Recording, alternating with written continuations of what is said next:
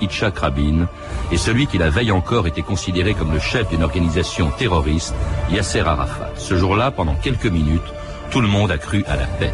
Après des années d'un interminable conflit, les Palestiniens reconnaissaient l'existence de l'État d'Israël et renonçaient au terrorisme, et le gouvernement israélien acceptait en retour d'évacuer une partie des territoires occupés depuis 1967. Cet accord, négocié à Oslo et signé à Washington, permettait quelques mois plus tard à Yasser Arafat de revenir dans son pays après 30 ans d'exil.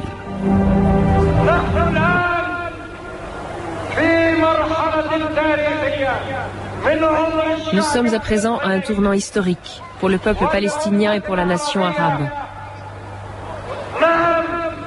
Oui aux musulmans, aux chrétiens et aux juifs, sur cette terre sainte sanctifiée par Dieu, cette terre sainte sanctifiée par Dieu. الأرض المقدسة التي قدسها الله.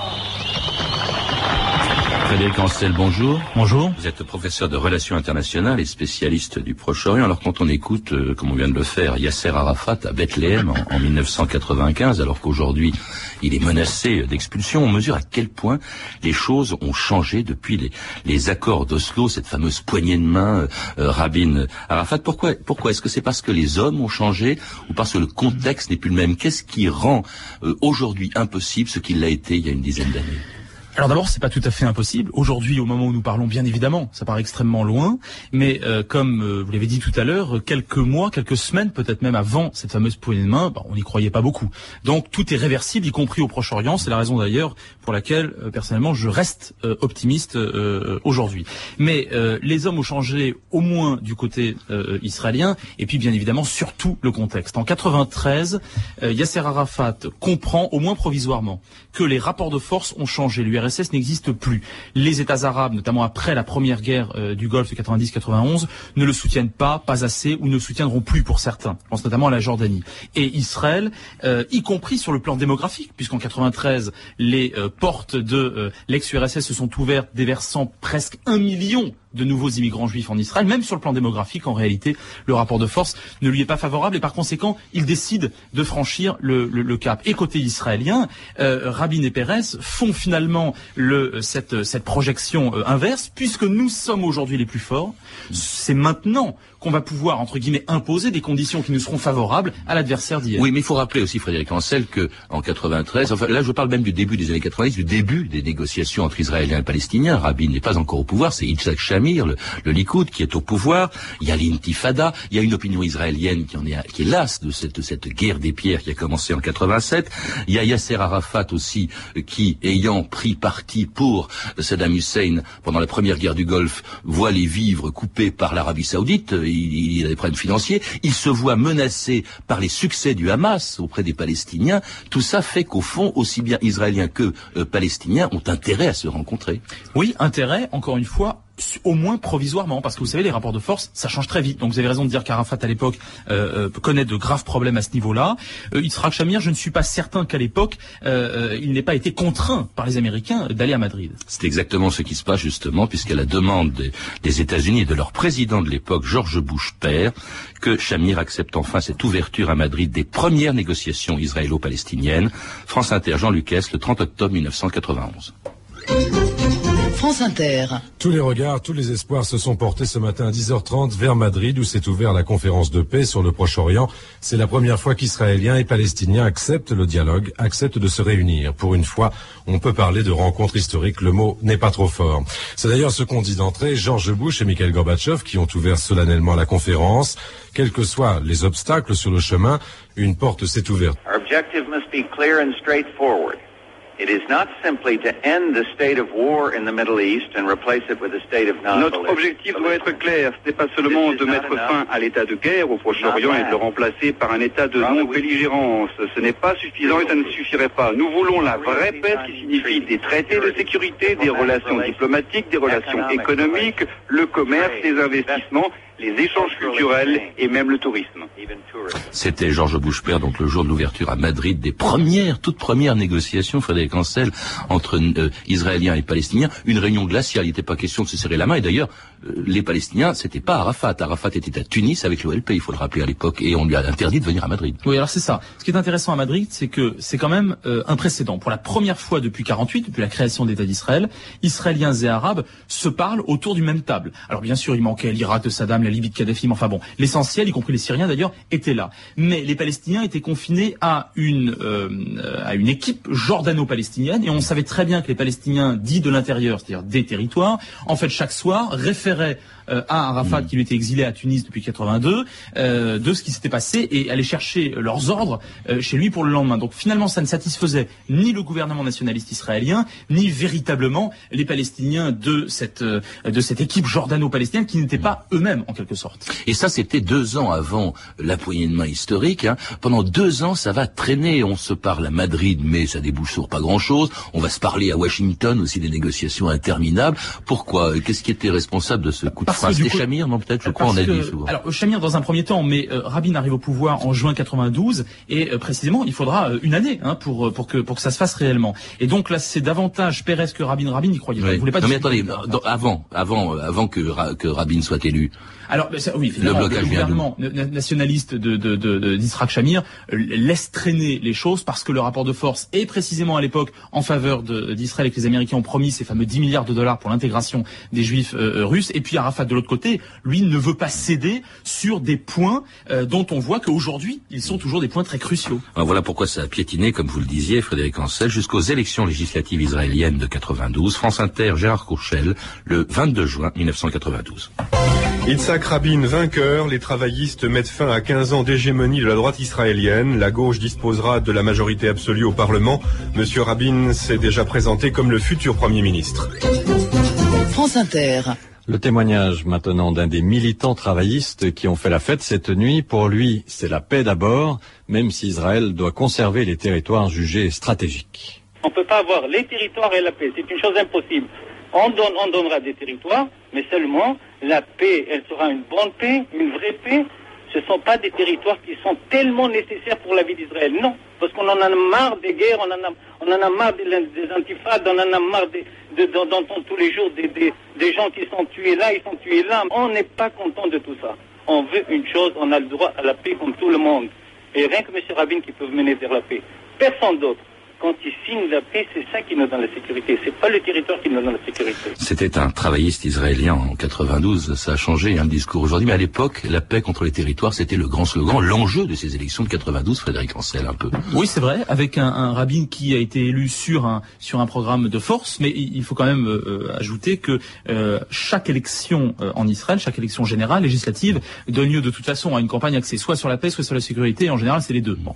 Euh, et, et Rabin qui est perçu comme celui qui, euh, parce qu'il a été un, un- un nationaliste bien qu'étant travailliste, parce qu'il a été vainqueur de la guerre de, de Oui, c'est ça, 67, l'extérieur, c'est un militaire, il déteste, on le sait, Yasser Arafat, il considère jusqu'à l'OLP comme un mouvement terroriste, Euh, c'était le chef de l'armée, vous le disiez, en 67 pendant la guerre des six jours, et c'est lui qui va relancer, ou plutôt lancer le processus de paix vraiment. Oui, euh, c'est lui qui va accepter de le lancer. Parce qu'en réalité, ce sont euh, Pérez et les fameux Pérez Boys, avec des gens comme Yossi Beiling, par exemple, qui ne sont plus aujourd'hui au pouvoir, bien sûr, mais euh, qui, à l'époque, euh, convainquent Rabin, avec difficulté, hein, d'accepter de négocier avec Arafat. Parce qu'Arafat, c'est véritablement, à l'époque, euh, le- le- l'icône du, euh, du diable. C'est le terroriste. C'est celui qui a perpétré des attentats dans les années 70 Pé- et oui, 80. Pérez, il faut le rappeler, Frédéric Ancel était le ministre des Affaires étrangères de, de, de Rabin. Éternel rival pour le poste de Premier ministre, mais il n'a pu être que aux affaires étrangères. Et alors c'est Pérez euh, qui, presque à l'insu même de son Premier ministre, bon, Rabin était au courant, lance les négociations. Pourquoi est-ce qu'on appelle la poignée de main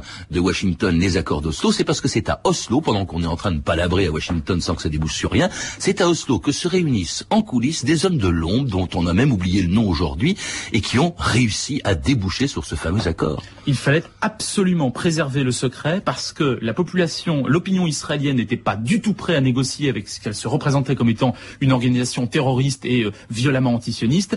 Et de l'autre côté, euh, l'opinion palestinienne n'aurait probablement pas bien compris que Yasser Arafat serre la main à un général euh, israélien en vue, en plus de cela, de concessions. Donc à l'époque, il fallait préserver le maximum de chances pendant le maximum de temps, au moins quelques mois, de manière ensuite à enclencher avec les Américains, à avoir l'aval des Américains et aussi quand même la promesse d'un certain nombre de centaines de millions de dollars par la suite pour, euh, en quelque sorte, stupéfier euh, les deux opinions publiques. Oui, mais on croit toujours, parce que cette poignée de main dont on va parler dans une seconde entre Arafat et Rabin se déroule à Washington, avec au milieu Clinton, que ce sont les Américains. Or, Oslo s'est fait indépendamment des Américains. Les euh, Israéliens et les Palestiniens ont caché aux Américains cette négociation. C'est extraordinaire, ça. Oui, dans un premier temps, c'est vrai, mais sachant quand même que à terme, si ça aboutissait, les Américains euh, en seraient très heureux, ne serait-ce que parce Oui, que ça leur rapportait des dividendes politiques et diplomatiques, et ne serait-ce également, et d'ailleurs Clinton a bien compris, que parce que ça illustrait un nouveau rapport de force sur la scène mondiale, à savoir qu'il ne pouvait pas y avoir d'accord de paix ou même de poignée de main, en tout cas visant à un futur accord de paix,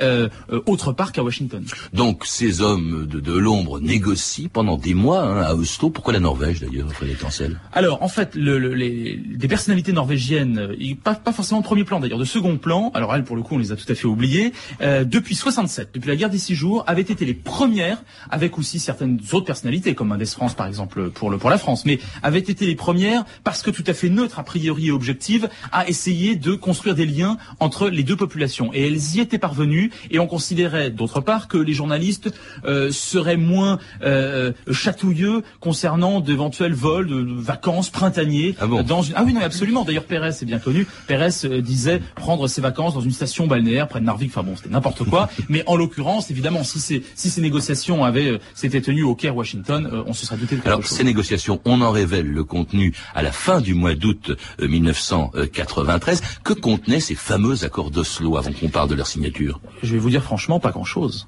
D'où l'extraordinaire déception qui, depuis dix ans, est celle de très nombreux observateurs. Alors, pas grand-chose et grand-chose. Quand même, quand la même. première, il reste Oui. une chose tout à fait fondamentale des accords d'Oslo, c'est la reconnaissance. Alors, vous allez me dire, bah oui, mais enfin, euh, regardez, en, en- à Oslo, on, on se reconnaissait aussi en, en- en privé. Bon, bah là, on va le faire en public, devant les caméras du monde entier. Mais en réalité, j'attire votre attention sur le fait que le contenu des accords d'Oslo, qui ne sont pas des accords de paix, qui n'est qu'un processus, ce sont des accords intérimaires de paix. C'est Oui, pas mais du tout pareil. quand même, vous dites pas grand-chose. La reconnaissance, oui, c'est quand même énorme. Voilà que énorme. les Palestiniens reconnaissent l'existence de l'État d'Israël, renoncent au L'OLP, terrorisme, oui. l'OLP, pardon, enfin, euh, Arafat qui est, qui est en, en- dans les coulisses de tout ça, que de leur côté, les Israéliens acceptent de céder des territoires conquis justement par Sharon en 67, Je ne suis pas Gaza, je vous arrête, je ne suis Jéricho. Je vous arrête. Gaza et Jéricho restaient sous la souveraineté d'Israël jusqu'à un accord Oui. de paix définitif. Simplement, la sécurité civile, la voirie et les les, euh, les actions, si vous voulez, de type social passaient du côté euh, des Palestiniens. Ce n'était qu'une autonomie et non pas une souveraineté. En tout cas, c'est quand même un premier pas, vous êtes d'accord, vers la paix qui commence donc à Washington, où doivent être signés les accords d'Oslo et une poignée de main historique. C'était il y a dix ans, à un jour près. France Inter, Patrice Bertin, le 13 septembre 1993. Au sommaire ce soir, avec le monde entier pour témoin, l'Amérique et la Russie pour parrain, Arafat et Rabin se sont serrés deux fois la main, un geste impossible, impensable, il y a encore quelques jours, un instant historique et quelques petites phrases mémorables. D'abord le Premier ministre israélien, Rabin, il annonce en anglais que le moment est venu de construire la paix. We say to you today, in a loud and a clear Aujourd'hui, d'une voix claire et forte, nous vous disons Assez de sang, assez de larmes, assez. Aujourd'hui, il faut donner une chance à la paix. Ensuite, le chef de l'OLP, Yasser Arafat, s'exprimant en arabe, il s'adresse directement au peuple juif. Et maintenant, au seuil de cette nouvelle ère qui marquera l'histoire, je voudrais m'adresser au peuple d'Israël et à ses dirigeants que nous rencontrons pour la première fois aujourd'hui. Du courage et de la détermination, il en faudra encore beaucoup pour continuer à construire la coexistence et la paix entre nos peuples. Mais c'est possible et nous y arriverons avec votre aide, avec l'aide de tous. Nous arriverons à planter les fondations d'une paix juste et durable. C'était Yasser Arafat et Yitzhak Rabin, traduit par Bertrand Vanier, il y a dix ans exactement à Washington. Bon, tout le monde se souvient de cette image, tous ceux qui l'ont vue, on s'est dit c'est la paix. Oui, Vous, qu'est-ce que quelle était votre réaction Donc, c'est- je, je me suis dit que c'était effectivement une très très très grande première du fait de ce qu'on vient de dire. C'est-à-dire que cette reconnaissance, elle était de toute façon incontournable pour envisager la paix. Il est évident qu'on ne fait pas la paix avec un- non seulement un ennemi, mais quelqu'un qu'on ne perçoit même pas comme ennemi, qui n'existe pas. Ça, c'est évident. Mais lorsque je vous disais il y a un instant que, en fait, euh, euh, pas grand-chose s'est négocié. Non, mais le à- symbole, à ce jour-là, d'abord, on y Oui, reviendra après. Le, aux le- le- le symbole était fort. Le symbole était fort. Deux ennemis a priori irréductibles. Mais encore une fois, qu'est-ce qu'on met derrière? Vous savez, c'est Churchill. On, y reviendra. Mais je voudrais qu'on revienne quand même sur ce Oui. jour, parce que vraiment, il a marqué beaucoup de gens, et notamment, justement, les, les journaux français du, du lendemain du 13 septembre 93, la revue de presse Stéphanie Duncan. Rabin et Arafat hein, se serrant la main devant Clinton qui, souriant mais déterminé, un peu comme un pasteur, semble leur dire « je vous ordonne de vous aimer ». Et la photo de ce moment historique fait la une des journaux du monde entier, bien sûr. En France, Libération et le quotidien de Paris ont même choisi de ne montrer que les mains, hein, que la poignée de main, énormément grossie, comme s'il fallait cela pour vraiment y croire. Liesse à Jérusalem-Est, rapporte Patrice Claude, le correspondant sur place du Monde. Nous sommes libres, ô Palestine adorée, terre sacrée de nos ancêtres, te voilà rendu à la vie. Personne n'a voulu gâcher ces quelques heures de bonheur pur, ce 13 septembre, dans les territoires occupés. Vous voudriez que nous leur disions qu'il n'y a pas encore d'État, demande un notable palestinien, que l'accord ne porte que sur l'autonomie de Gaza et Jéricho, mais ils le savent et ils s'en moquent. Ils ont compris qu'aujourd'hui est le premier jour de renaissance de notre patrie sur la terre de Palestine. Toujours dans le monde, Jean-Pierre Langelier rend hommage à Yitzhak Rabin, qui, dit-il, joue un rôle d'exorciste. Bousculant l'histoire, dit-il, transgressant les tabous, il aide ses compatriotes à se libérer du poids des peurs et des haines, à se libérer du passé. Cet accord, affirme le journaliste du Monde, contribuera à inciter les Israéliens, mais aussi les Palestiniens, à renoncer peu à peu à leur victimologie comparative. Tout le monde donc se réjouit, hein, mais tout le monde aussi sait que cet accord est fragile. Philippe Tesson, dans le quotidien de Paris, insiste sur la nécessité d'une coopération internationale. Livrés à eux-mêmes, dit-il, Israéliens et Palestiniens ne parviendront pas à construire la paix. C'est le devoir et l'intérêt de l'ensemble des nations responsables d'être les garantes actives de leur avenir. Une opinion partagée par Marc Ravetz dans Libération, qui compte sur le rôle actif des États-Unis, de l'Europe et du monde arabe. Marc Ravetz qui relève une autre inconnue, comment réagiront les peuples eux-mêmes? On peut décréter la paix entre deux États, mais on ne la décrète pas entre deux peuples. Pourtant, le journaliste de Libé ajoute, on peut raisonnablement parier sur l'affaiblissement du fanatisme religieux ou politique au fur et à mesure que l'accord se réalisera sur le terrain. Dans le Figaro, euh, Franz Gisbert est moins optimiste. Partout, dit-il, dans le monde musulman et dans une certaine mesure en Israël, les intégristes veillent. D'un côté, une grande partie du monde arabe est toujours décidée à rayer de la carte l'État d'Israël.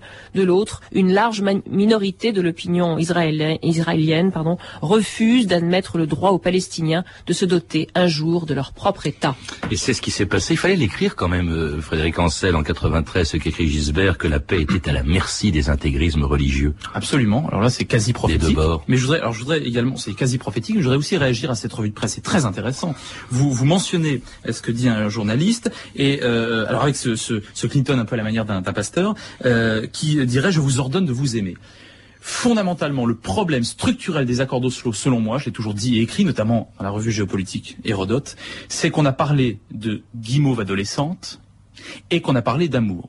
On ne fait pas la paix en parlant d'amour, on fait la paix en étant pragmatique, en échangeant des choses, des intérêts et certainement pas des sentiments. Il n'y a jamais eu de sentiments entre des États. Ça compte États. L'image quand même était superbe, surtout quand aujourd'hui. vous me parlez d'une image. Bien sûr, l'image était superbe, d'autant plus qu'aujourd'hui, effectivement, on peut pas l'imaginer, en tout cas au moment où, où on parle. Euh, on s'arrête au symbole ou on essaye de construire la paix?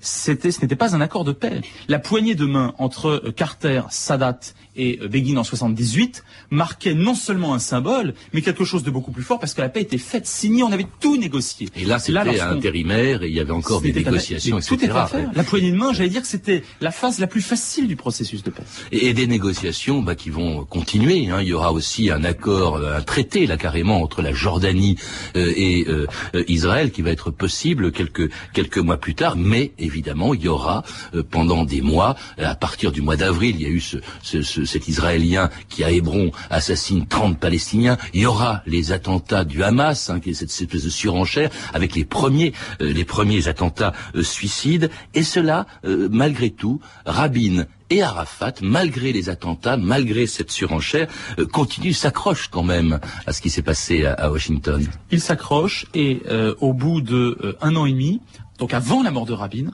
on s'aperçoit qu'on ne parvient plus à négocier sur les points qui font vraiment litige. Parce Il faut les rappeler, que, hein, Jérusalem, le statut de Jérusalem, les réfugiés.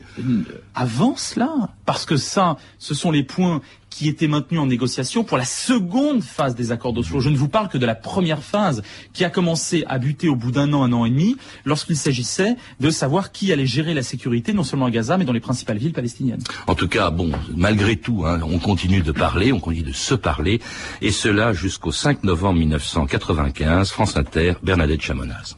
Bonjour, le choc est immense. Isaac Rabin a été assassiné hier soir à Tel Aviv par un juif extrémiste. Atteint de trois balles, le premier ministre israélien est mort une heure après son transfert à l'hôpital.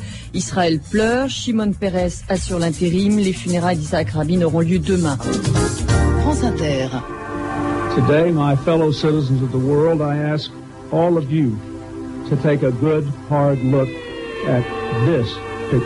Aujourd'hui, concitoyens du monde, je vous demande de bien regarder cette image.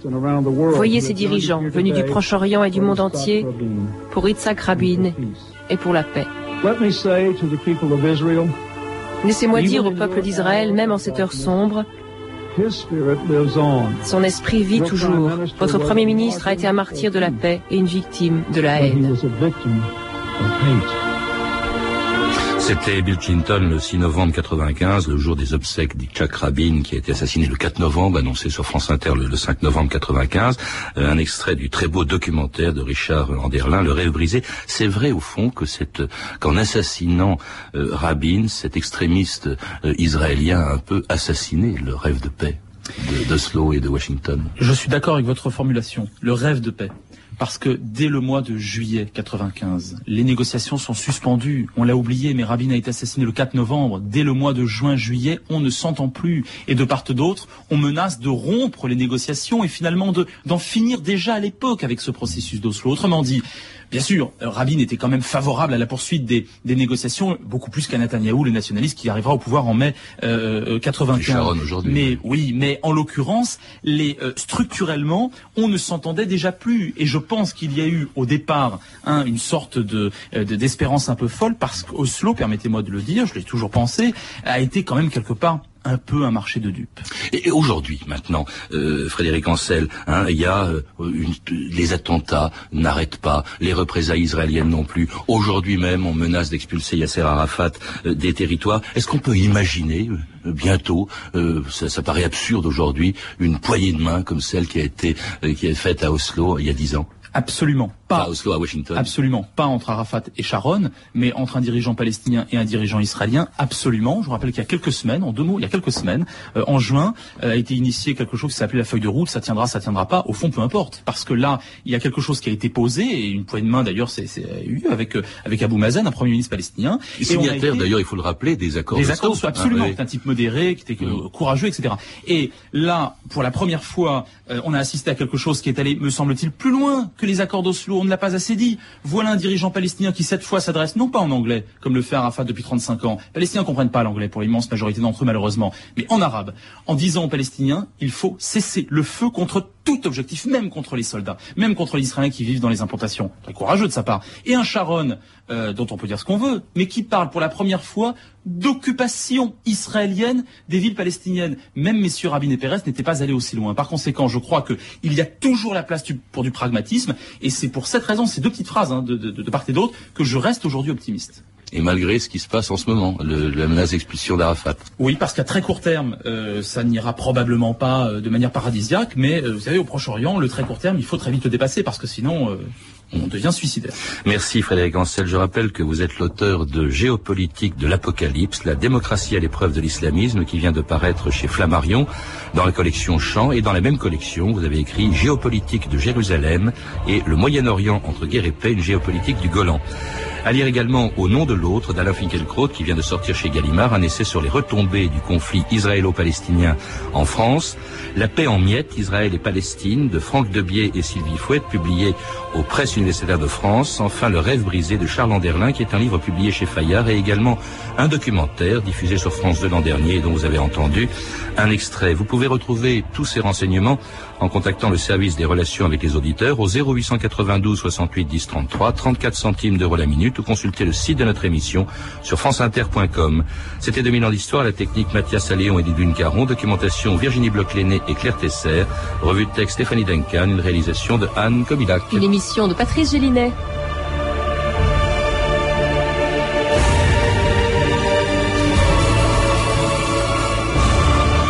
Le programme de la semaine prochaine, lundi, les origines du vin, mardi, une histoire des aveugles, mercredi, la prise du pouvoir par Castro, jeudi, l'adversaire d'Alexandre le Grand, le roi de Perse Darius, et enfin, vendredi, à la veille des journées du patrimoine, le mont Saint-Michel. Bonne fin de semaine à tous à lundi, et tout de suite, à 14h30, moins quelques secondes sur France Inter.